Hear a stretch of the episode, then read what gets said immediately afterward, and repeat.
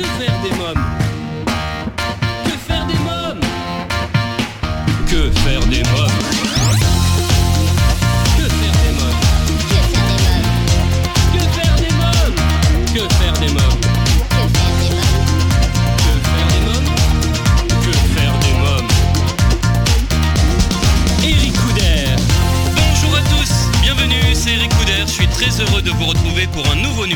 Que faire des mômes, votre rendez-vous 100% famille à écouter chaque semaine à la radio et en podcast sur quefairedesmômes.fr. Au sommaire, aujourd'hui dans votre rubrique Allô parlons jeunesse, je téléphonerai à Laetitia Malinen, maman de deux garçons et fondatrice directrice de Nordic Bébé, la boîte à tendresse venue du Nord. Dans la rubrique À vos agendas, nous découvrirons la bande-annonce du film Venise n'est pas en Italie.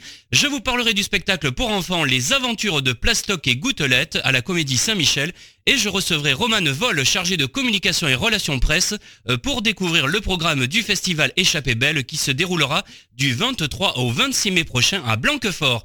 Et en dernière partie d'émission, la littérature jeunesse sera à l'honneur puisque mon invité est l'autrice à succès Christine Lederoux qui publie son cinquième roman Mystère au manoir aux éditions Locus Solus et je recevrai à cette occasion l'illustrateur Joël Legard et l'éditrice Sandrine Pandaven. À présent, comme chaque semaine et en partenariat avec l'ONG CNRJ, Allô parlons jeunesse. Que faire des mômes? L'ONG CNRJ est l'organisation non gouvernementale des cercles nationaux de réflexion sur la jeunesse. L'ONG CNRJ possède un statut consultatif spécial auprès de l'ONU et est présente dans plus de 20 pays dans le monde. L'ONG CNRJ est construite par des citoyens sans argent des États, elle est donc indépendante. Elle travaille à permettre à la jeunesse de mieux prendre sa place dans le monde. N'hésitez pas à aider l'ONG CNRJ à aider la jeunesse sur www.cnrj.org. L'ONG CNRJ vous présente l'invité jeunesse. J'appelle à présent Laetitia Malinen. Allô? Oui, bonjour Laetitia Malinen. Oui, c'est ça Oui, Bonjour c'est- Eric. Oui, c'est Eric de l'émission Que faire des mômes? Enchanté. Alors, vous êtes maman de deux garçons originaires de Nantes, diplômée de l'école de commerce Audencia. Alors, vous vivez depuis 20 ans en Finlande et êtes fondatrice et directrice de Nordic Birds Basket, dit Nordic Bébé. Alors, parlez-nous de Nordic Bébé. Oui, c'est tout à fait ça. Euh, Nordic Bébé est né en fait euh, après la naissance de mon deuxième fils. Euh, j'ai eu mes deux garçons en Finlande. Et j'ai eu la chance de recevoir du gouvernement finlandais une boîte de maternité, euh, comme toutes les autres mamans euh, ici en Finlande. Et j'ai trouvé vraiment ce concept euh, extraordinaire. Euh, j'ai vraiment apprécié, euh, surtout que c'était la première fois que j'étais maman. Et puis en plus euh, en Finlande, mon fils, est, mon premier fils est né fin janvier. Il faisait très très froid. Il faisait même quand il est né, le jour où il est né, il faisait moins 30.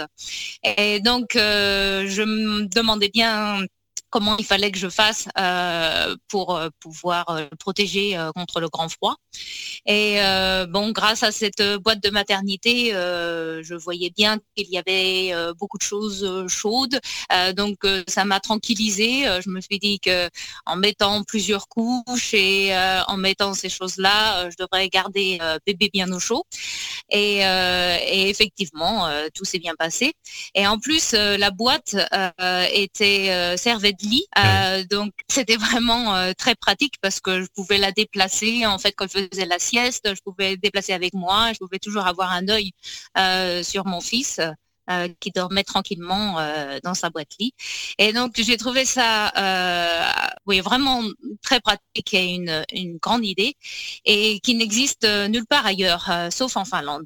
Oui. Et donc euh, je trouvais ça dommage, et je me suis dit que je voulais offrir cette même opportunité, euh, en fait, aux autres, aux autres mamans, euh, en fait, du monde entier. Euh, et en plus, les mamans finlandaises qui sont expatriées euh, à l'extérieur de, de la Finlande ne reçoivent pas non plus cette boîte.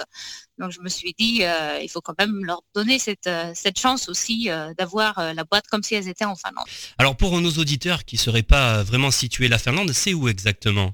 Alors la Finlande se trouve en fait entre la Suède et la Russie. Quelles sont les températures en Finlande? Mais on peut toujours atteindre, oui, les moins 20 euh, Ah en oui. hiver.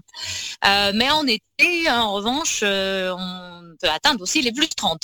Alors, que signifie Nordic Birds Basket? J'ai voulu faire connaître en même temps la culture bon, finlandaise que je connais la mieux, mais aussi nordique.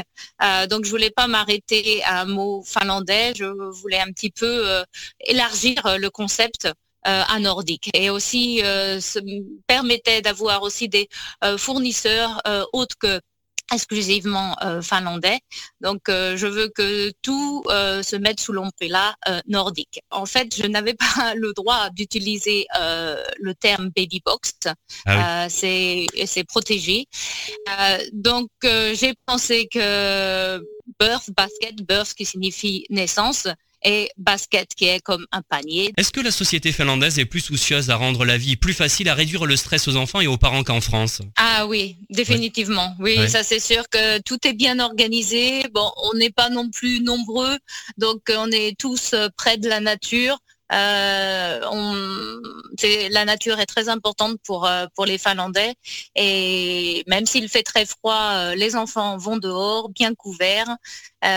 c'est très important. Et je pense que le fait d'être proche de la nature réduit effectivement le stress et le fait que toute la société est bien organisée, on est toujours bien à l'heure, euh, on essaye justement de réduire le stress euh, au maximum euh, grâce à la bonne organisation.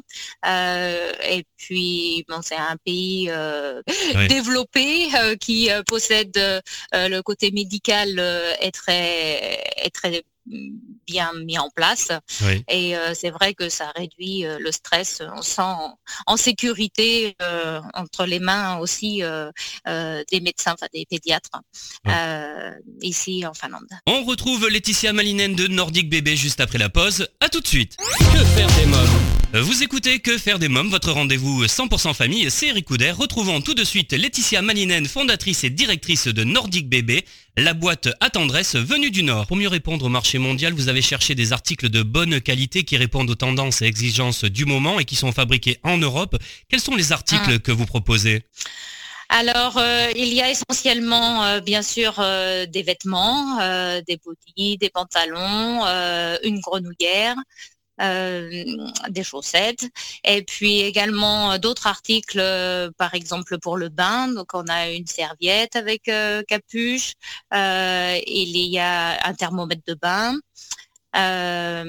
Et puis également tétine. Ah oui, un livre aussi qu'on peut euh, lire. En fait, il n'y a que des images ah euh, et qui, euh, oui, comme ça, il n'y a pas de problème avec, avec les langues. et aussi, il est très pratique parce que on peut le mettre dans le bain. Ah oui. Donc ça, c'est ça, c'est très pratique. Oui. Après, ça dépend. On a fait trois trois boîtes en fait différentes pour aussi répondre aux, exigences climatiques à travers le monde.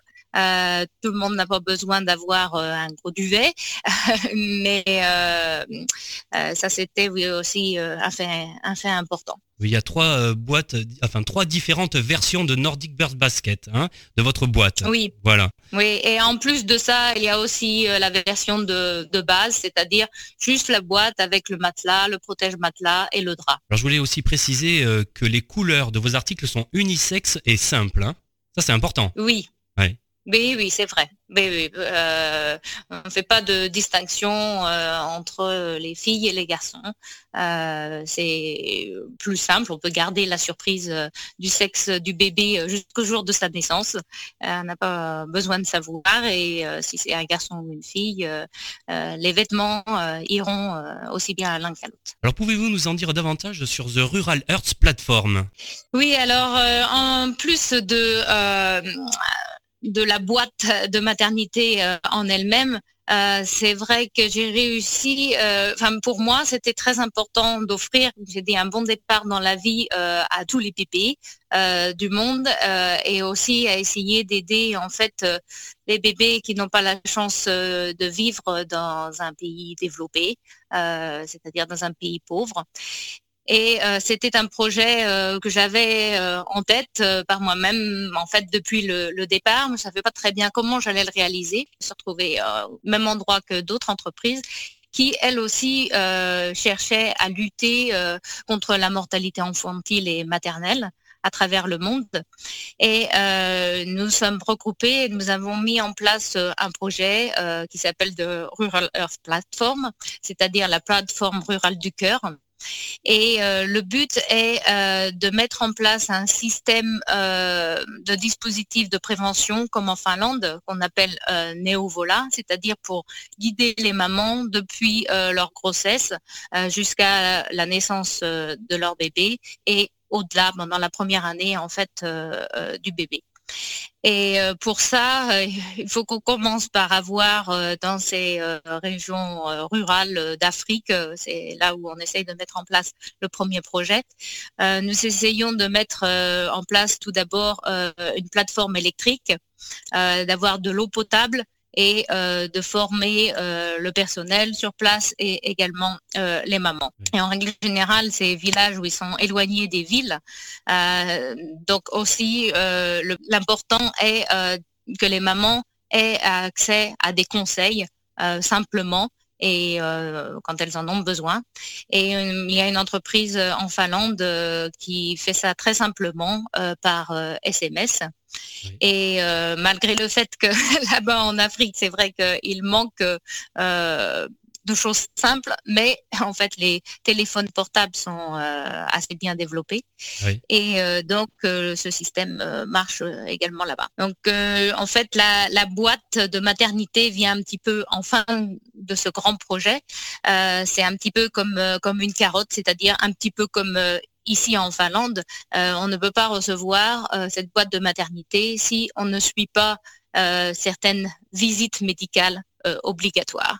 Et ah ça, c'est c'est la solution que donc la Finlande a trouvée afin de bah, non seulement les produits sont sans danger et le bébé se sent en sécurité, mais aussi les visites médicales sont obligatoires afin d'avoir cette, cette boîte de maternité. C'est une belle initiative en tout cas. C'est quelque chose qui me tient vraiment à cœur.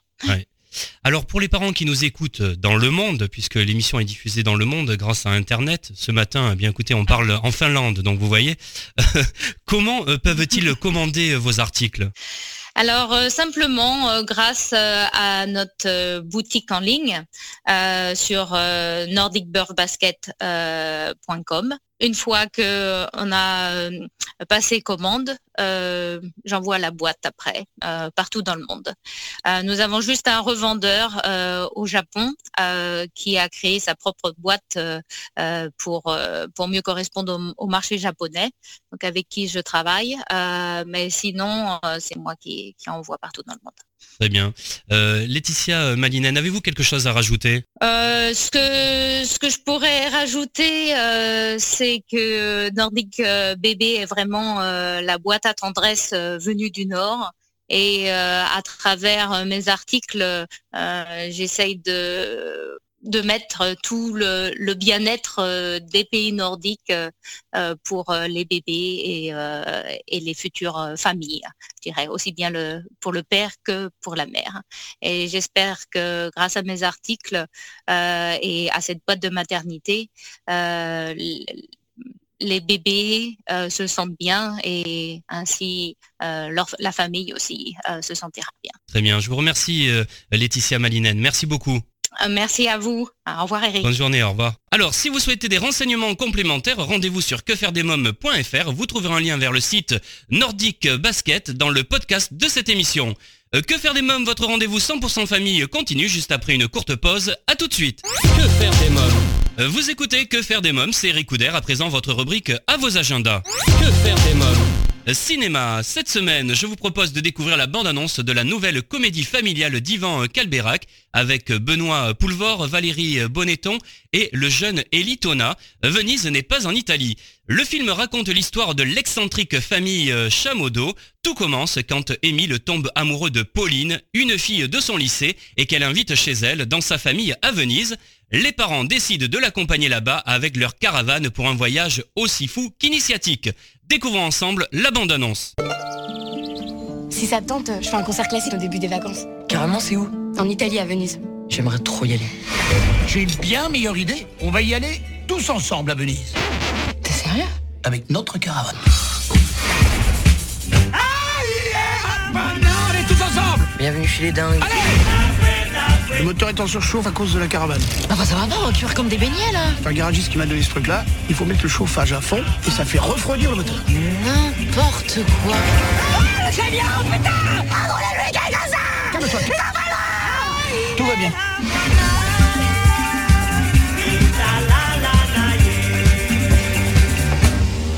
Bonjour. Vous prenez chaque repas? Non. Non Baba Mama Rafiki. Venise n'est pas en Italie, un film à découvrir en famille au cinéma. À noter dans vos agendas la comédie Saint-Michel à Paris tous les mercredis à 15h15 jusqu'au 26 juin, les aventures de Plastoc et Gouttelette sur une mise en scène et interprétée par Jean Blanc en collaboration avec Fanny Herguier, un spectacle à découvrir à partir de 4 ans. Je reçois à présent Romane Vol pour nous présenter le festival Échappée Belle à Blanquefort. Bonjour Romane Vol. Bonjour. Alors vous êtes chargé de communication et relations presse sur le festival Échappée Belle qui propose 4 jours d'aventure artistique à l'air libre, un festival qui se déroulera du 23 au 26 mai prochain à Blanquefort. Alors quelques mots euh, sur ce festival L'Échappée Belle. Alors c'est euh, un festival emblématique euh, de Blanquefort et, de la scène conventionnée Le Carré Colonne qui organise ce festival. C'est un festival qui s'adresse à tout le monde, à toute la famille, aux enfants comme aux petits comme aux grands euh, enfants, euh, avec une programmation euh, éclectique, espiègle et curieuse, comme, on- comme on aime l'appeler, une programmation qui mêle des spectacles de cirque, de danse, de théâtre, de théâtre d'objets aussi, et puis aussi des balles qu'on programmera le soir sous, sous le ciel étoilé de, de Blanquefort. Alors c'est un événement solidaire et soucieux sur l'impact sur l'environnement également. hein. Exactement. C'est vrai que cette année, on a souhaité mettre l'accent sur sur ces sur nos engagements euh, solidaires et éco-responsables du festival, puisqu'en fait, on s'est rendu compte que ça faisait quelques années qu'on était déjà euh, engagé dans des dans, ce type de démarches qui euh, qui qui sont aujourd'hui très en vogue entre guillemets hein, pour pour beaucoup beaucoup de gens. Mais il se trouve que nous, Échappée Belle, ce festival-là fait déjà beaucoup de choses en termes de solidarité. En fait, nous avons un village des associations qui regroupe les associations de Blanquefort, qui propose un village solidaire de, pour la restauration du public. Puis on est engagé dans une démarche euh, éco-responsable, notamment en ayant une brigade verte, en triant les déchets sur le parc, en valorisant les biodéchets aussi grâce à une association. Et puis là, cette année, on a décidé d'aller encore plus euh, dans cette démarche éco-responsable puisque nous allons euh, créer un merchandising responsable, upcyclé comme on appelle, c'est-à-dire qu'on est allé récupérer des t-shirts de la matière première au Relais de Gironde, qui est une association qui récupère les vêtements que les gens donnent dans des bornes. Et nous, on est allé récupérer ces euh, t-shirts-là, évidemment, des t-shirts qui sont neufs, et nous les avons brodés euh, dans une association bordelaise pour ensuite euh, voilà, proposer un merchandising aux couleurs d'échappée belle. Alors 23 spectacles sont programmés, 95 représentations seront données. Il y a deux jours pour les professionnels de prévu. Il y a également Oui. 4000 enfants qui sont déjà inscrits, hein, c'est ça hein? Exactement. En fait, euh, en parallèle de ces journées professionnelles, nous, nous créons des journées jeunes publics avec une programmation exclusivement dédiée à ces enfants que nous allons accueillir dans le parc. Et cette année, encore une, encore une fois, nous allons accueillir 4000 enfants et leurs accompagnateurs. On leur propose des parcours vraiment dédiés. Euh, ils vont pouvoir voir des spectacles, mais aussi être à la rencontre des artistes, soit en, échangeant avec eux après les spectacles, soit en participant à des ateliers. Il y a aussi un petit jeu de piste qu'on aime créer sur le, sur le, sur le parc pendant le festival pour que les, les enfants euh, comprennent aussi ce qu'est un festival et comment il s'organise. Et puis pour, euh, pour l'anecdote, on leur offre un petit jeu, un labyrinthe. Ce jeu leur offre une, euh, une entrée gratuite pour le week-end du festival, puisque le week-end, on a 18 spectacles, alors que pour les journées jeunes publics, il n'y en a que 9. Une dernière chose, euh, quelques titres de spectacles que vous allez recevoir justement. J'aime à parler euh, de mes coups de cœur qui seront, je- j'espère, hein, les coups de cœur de, de, de tout, de tout le public. Nous allons accueillir notamment Mélissa Van Vepi avec son spectacle L'aérien, causerie en volée, qui est un très très beau spectacle où euh, Mélissa se, se, se grime un peu en conférencière. Elle vient raconter un peu le mythe d'Icare et pour, euh, et pour euh, raconter euh, toute cette notion autour de, du vol, de l'aérien, eh bien, elle est sur une chaise qui va monter, grimper jusqu'à 3 mètres de hauteur. C'est tout en poésie et en même temps on apprend aussi beaucoup de choses. Et aussi c'est très très drôle. Bien sûr. Euh, autre spectacle très aérien, c'est la compagnie Kiaï qui présente le spectacle Cri. Euh, là, c'est un spectacle très visuel puisqu'en fait, il y a trois grandes trampolines. Au centre de, ces trois trampolines, il y a un machinois et les artistes vont s'amuser à évoluer autour, au-dessus, dans les airs et ils seront accompagnés d'une musique live, euh, d'un slammer et d'un guitariste. voilà, ils vont aussi tutoyer les étoiles. on a aussi de la danse avec une compagnie espagnole, la compagnie Hurricane, euh, qui va proposer un spectacle très énergique autour euh, voilà, du sentiment amoureux. Euh, et puis aussi, un autre petit coup de cœur, je me permets d'en parler, c'est la compagnie euh, Scopiton euh, qui vient présenter deux spectacles qui s'appellent l'un Blanche-Neige et l'autre Cendrillon. Ce sont des petits bijoux de, spectacles d'objets, de théâtre d'objets. Euh, chacun reprend voilà le, le célèbre conte de Blanche-Neige et l'autre de Cendrillon, mais revisité, c'est-à-dire que Blanche-Neige se transforme en cordonnière avec des boîtes de chaussures, etc.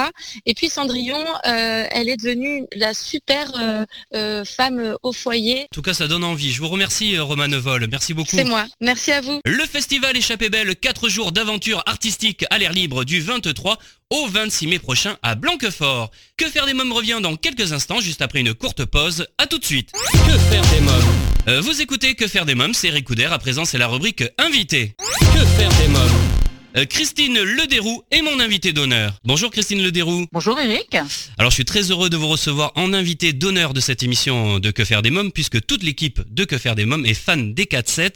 Euh, pour les auditeurs qui ne connaîtraient pas encore vos quatre héros, qui sont les 4-7 alors les 4-7, ce sont de jeunes aventuriers quimpérois de 12 ans et il leur arrive plein d'aventures un peu partout euh, ben, dans le monde et puis aussi en Bretagne puisque ce sont des Bretons. Et à chaque fois, donc, ils arrivent à élucider des enquêtes euh, internationales euh, assez difficiles et ils sont souvent aidés à la fin des livres par un inspecteur, Philippe Dufour, le seul adulte qui apparaît réellement dans, les aventures des 4-7. Alors les 4-7, c'est Julien, Jeanne, Vincent et Théo. Hein. Un mot sur chacun, sur leur caractère. Alors, euh, bien, c'est vrai qu'il y a trois garçons pour une fille, mais bon, la fille, euh, comme j'explique souvent, elle vaut bien les trois garçons. Ils s'entendent parfaitement bien euh, tous les quatre. Il n'y a aucune différence. Alors, Julien, c'est un petit peu celui qui de la bande qui est qui, comment dire donne des idées, qui fait attention à tout, qui c'est un petit je veux pas dire le cerveau de, de, la bande, mais bon, c'est lui quand même qui est plus soucieux de, de des bonnes choses pour que tout se passe bien.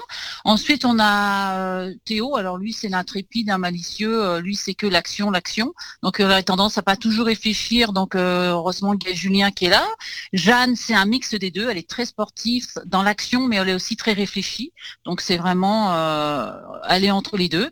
Et Vincent, alors lui, c'est une personnalité un petit peu différente. C'est le super bon copain. Il lâchera pas ses, ses potes dans les dans les aventures ni dans les histoires, mais il préférait quand même rester tranquille avec eux. Mais bon, ils les abandonnent pas et c'est un petit peu le gourmand aussi de la bande, c'est-à-dire que bah, ils le tiennent un petit peu par les goûter. Euh, c'est un lichou comme on dit en Bretagne.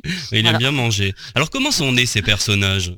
Euh, bah, ils sont nés en fait. Euh, j'ai écrit le premier livre qui s'appelle Complot sur l'Open. Donc suite à, j'ai été, enfin suite à un Open de tennis où j'ai été bénévole, où je donnais des cours de tennis aux enfants des écoles qui venaient faire l'initiation pendant cette fameuse semaine. Et puis bien, je, me suis dit bah tiens, ça serait sympa de mettre une intrigue policière avec des ramasseurs de balles, puisque je les voyais tous les jours travailler sur sur l'Open. Et du coup voilà, l'histoire est née comme ça. Mais comme je pensais pas réellement qu'il y aurait une deuxième, euh, euh, qu'il y aurait du succès, eh bien, je leur avais pas encore donné de nom et le nom apparaît uniquement dans le deuxième tome, Les pilleurs d'épaves, où là on les appelle les 4-7 parce que bien évidemment les 4-7 sont passionnés de tennis, c'est comme ça qu'ils se sont un petit peu connus, bien qu'ils fréquentent euh, le même collège. Et voilà d'où les aventures des 4-7 sont parties. Est-ce qu'on peut dire que les 4-7 ce sont un peu les clubs des cinq nouvelles générations? Ah oui, voilà, c'est un peu le même style d'histoire, hein, c'est-à-dire c'est des polars, il y a des rebondissements, il y a plein de choses, euh, des tunnels secrets, il y a plein de choses, euh, des, découvertes de pays, d'endroits, de, on, se cache dans des endroits incroyables, mais euh, avec la modernité d'aujourd'hui, c'est-à-dire qu'ils ont des, ils ont des portables, ils ont des tablettes, ils ont toutes ces choses-là, et aussi évidemment dans un polar enfant, il n'y a pas de meurtre, hein, ça c'est la première chose. Alors on sort un peu les armes de temps en temps.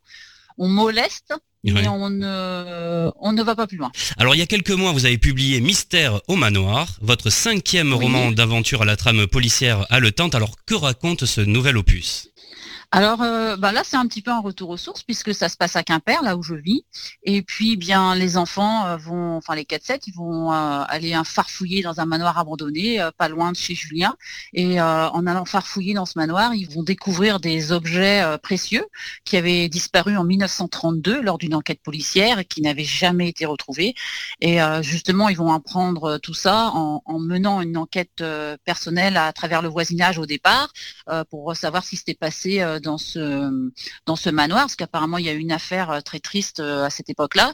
Et ils vont donc prendre acte de cette affaire et ils vont remonter, euh, c'est une sorte de cold case, ils vont refaire l'enquête 87 ans après et ils vont se rendre compte que des choses avaient sont passées bah, à côté, que celui qui avait été condamné peut-être qui n'était pas il n'était pas coupable et donc du coup ils vont essayer de chercher 87 ans après la, vérité et à travers plein de moyens justement euh, que les enfants et que tout le monde on a à notre disposition sans, sans, savoir. Donc je fais découvrir ça aux enfants, notamment les archives et tout ça. Et euh, donc voilà, alors je vais pas dire s'ils vont réussir ou pas, mais c'est je pense que c'est une histoire un peu différente des quatre autres 4-7, puisque là c'est une sorte de cold case. Voilà. Tout à l'heure on a parlé euh, de complot sur l'Open, mais il y avait également les pilleurs d'épaves, affaires Pélican à Miami et Le Trésor de la mer Rouge. Un petit mot sur chacun de ces livres.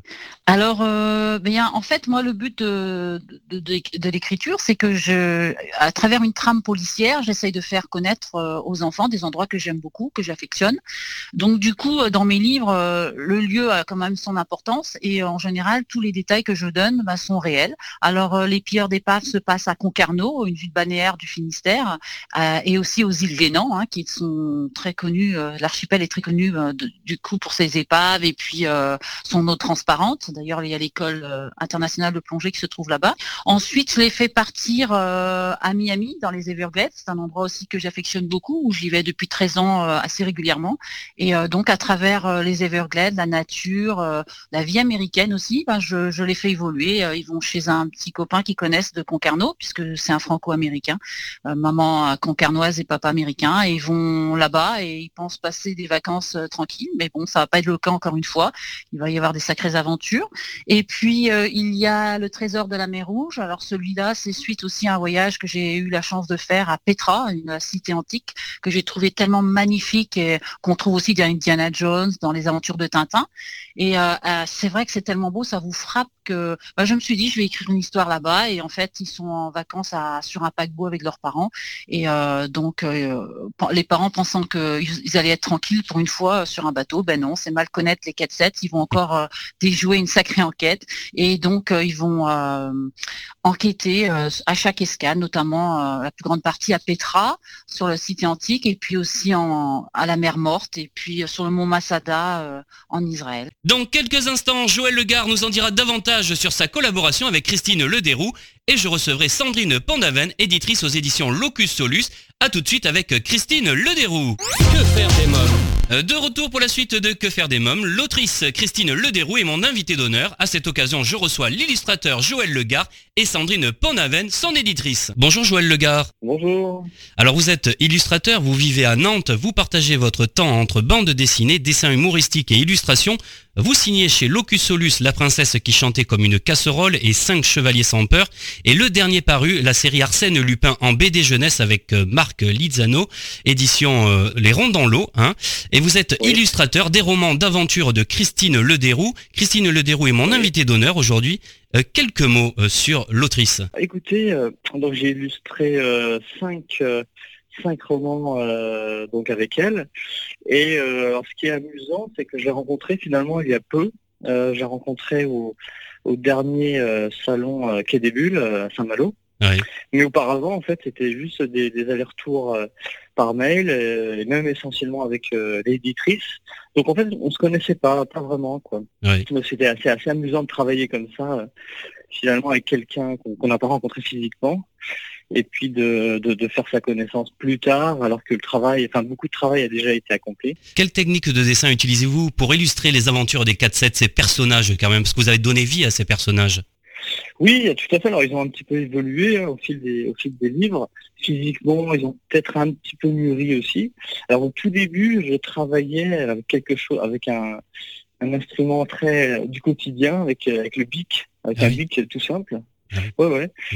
Euh, ensuite, je le scannais et puis je, bon, je travaillais sur les grilles pour les rendre plus noirs, pour, pour avoir un côté plus, euh, plus lisible. Mais j'aimais ce côté euh, assez naturel du dessin. Et puis ensuite, j'ai évolué davantage vers le, crayon, crayon mine noire, etc. Quelque chose de plus traditionnel dans le dessin. Et ensuite, pour les pour les trois derniers, je j'ai travaillé sur palette, donc directement sur euh, avec du numérique. Alors pour terminer euh, cet entretien, euh, qu'avez-vous envie de dire à Christine Lederoux? Elle est mon invitée, elle vous écoute. Elle m'écoute. Bah, déjà, salut Christine. Puisqu'on se voit si peu, on ne se voit pas souvent. non, moi, ce que la qualité que je, que je vois dans ces dans ces histoires, c'est surtout l'inventivité, parce qu'elle trouve toujours des, je trouve des, euh, astuces, euh, des, des, rebondissements, euh, il y a une ambiance. et je pense que pour des, c'est vrai que pour des enfants, enfin moi je me mets à la place des enfants, voilà, d'une petite dizaine d'années, 9, 9, 11 ans, on va dire. je trouve que c'est très prenant. Enfin, c'est peut-être le plaisir que j'avais moi quand, quand je lisais des clubs des cinq ou des, des mystères euh, de la collection euh, de la bibliothèque verte euh, quand j'avais leur âge. Je pense que voilà, un enfant aujourd'hui pourra retrouver ces, ces émotions-là, le, plaisir en tout cas d'être plongé dans une histoire, un rebondissement avec des mystères, avec une enquête. Et je trouve qu'elle a, talent justement d'imaginer comme ça des scènes, des, situations. donc c'est un talent hein, qu'on n'a pas, qu'elle a et euh, qui va lui permettre, je pense, de, continuer à, écrire, euh, en tout cas dans cette frange. Voilà, donc bravo, euh, bravo encore, et merci d'avoir fait confiance, de m'avoir fait confiance, en tout cas pour, pour les illustrations. Très bien. Bah, je vous remercie, Joël Legard. Merci beaucoup. Bah, je vous en prie. Bonjour, Sandrine Pondaven. Bonjour Eric. Alors vous êtes euh, co-gérante, directrice administrative et commerciale des éditions Locus Solus. Alors l'auteur Christine Lederoux est mon invité aujourd'hui. Quelques mots sur l'auteur et sur ses ouvrages. Oui, en effet, ben, on a rencontré Christine Lederoux un petit peu par hasard euh, sur Quimper il y a quelques années maintenant. Euh, Christine est avant tout assistante maternelle, s'occupe d'enfants donc à son domicile, mais depuis toujours elle avait envie d'écrire et c'était un peu aussi une revanche pour elle bah, sur le fait que quand elle était jeune, elle était un peu dyslexique et que ça a été difficile pour elle. Euh, je crois qu'elle était fille de libraire, euh, donc quand même attachée euh, aux livres et à savoir lire et, faire passer des messages. Et puis l'écriture, c'est devenu au fil du temps un peu une évidence. Et puis c'est comme ça qu'elle a commencé à écrire bah, ses premières histoires, des romans d'aventure pour les enfants de 7, 7 8 ans, 10 ans. voilà, des petites histoires très dynamiques avec une écriture et des phrases assez courtes. Où elle voulait faire passer bah, euh, des messages et euh, surtout bah, cet euh, amour de l'écriture et des aventures. Je vous remercie Sandrine Pondaman, merci beaucoup. Merci Eric. Alors Christine Lederoux, vous vivez à Quimper, vous êtes passionnée de sport et de voyage et vous êtes maman également. Hein? Oui, bah, j'ai deux garçons donc qui s'appellent Julien et Théo et ils m'ont un peu, ils m'ont même inspiré pour mon premier, enfin donc mes 4-7. Il se trouve que c'est leur vrai caractère aussi. Alors Christine Lederoux, pour terminer cet entretien, peut-être en exclusivité pour Que faire des mômes. Est-ce que vous travaillez déjà sur un prochain livre? Ah oui, oui. Alors là, euh, justement, c'est Locus qui m'a donné, euh, Locus Solus qui m'a donné un petit challenge au mois de, enfin donc à l'automne dernier, de créer une nouvelle série, donc euh, de A à Z pour des plus jeunes, des les lecteurs débutants, pour les 7, 8 ans, les CP en fin d'année. Et en fait, ça va être sur le monde de la piraterie. Donc j'ai créé une école de piraterie à Isla Morada dans les Bahamas. D'accord. Et alors pour les 4-7, est-ce que de nouvelles aventures se profilent? Oui, j'ai déjà une petite idée derrière la tête pour un, un sixième euh, tome. Euh, on peut pas savoir un petit peu ce qui va se passer J'essaie, hein, on sait jamais. Bah, là, je pars en voyage dans pas longtemps en Écosse à la découverte Ah. de l'Écosse, donc peut-être que ça se passera par là-bas. Merci euh, Christine Lederoux, merci beaucoup. C'est moi qui vous remercie, Eric. Euh, Mystère au manoir, le cinquième roman d'aventure à la trame policière haletante de Christine Lederoux aux éditions Locus Solus à vous procurer sans plus attendre. Et bien voilà, que faire des mômes pour aujourd'hui, c'est terminé. Un grand merci à tous mes invités, comme chaque semaine j'embrasse très fort ma petite nièce Erika qui m'a inspiré cette émission. Je voulais vous annoncer que vous pouvez me retrouver sur scène dans Histoire de loup, un spectacle pour les enfants, à partir de 5 ans tous les dimanches à 11h au théâtre Darius Milhaud à Paris. Euh, Rejoignez-nous dès à présent sur quefairedesmoms.fr où je vous invite à venir vous abonner au podcast et au blog pour recevoir toute l'actualité de l'émission. Et enfin, n'hésitez pas à réagir dès maintenant à ce programme sur Facebook, Twitter et Instagram. Merci pour votre fidélité. Bye bye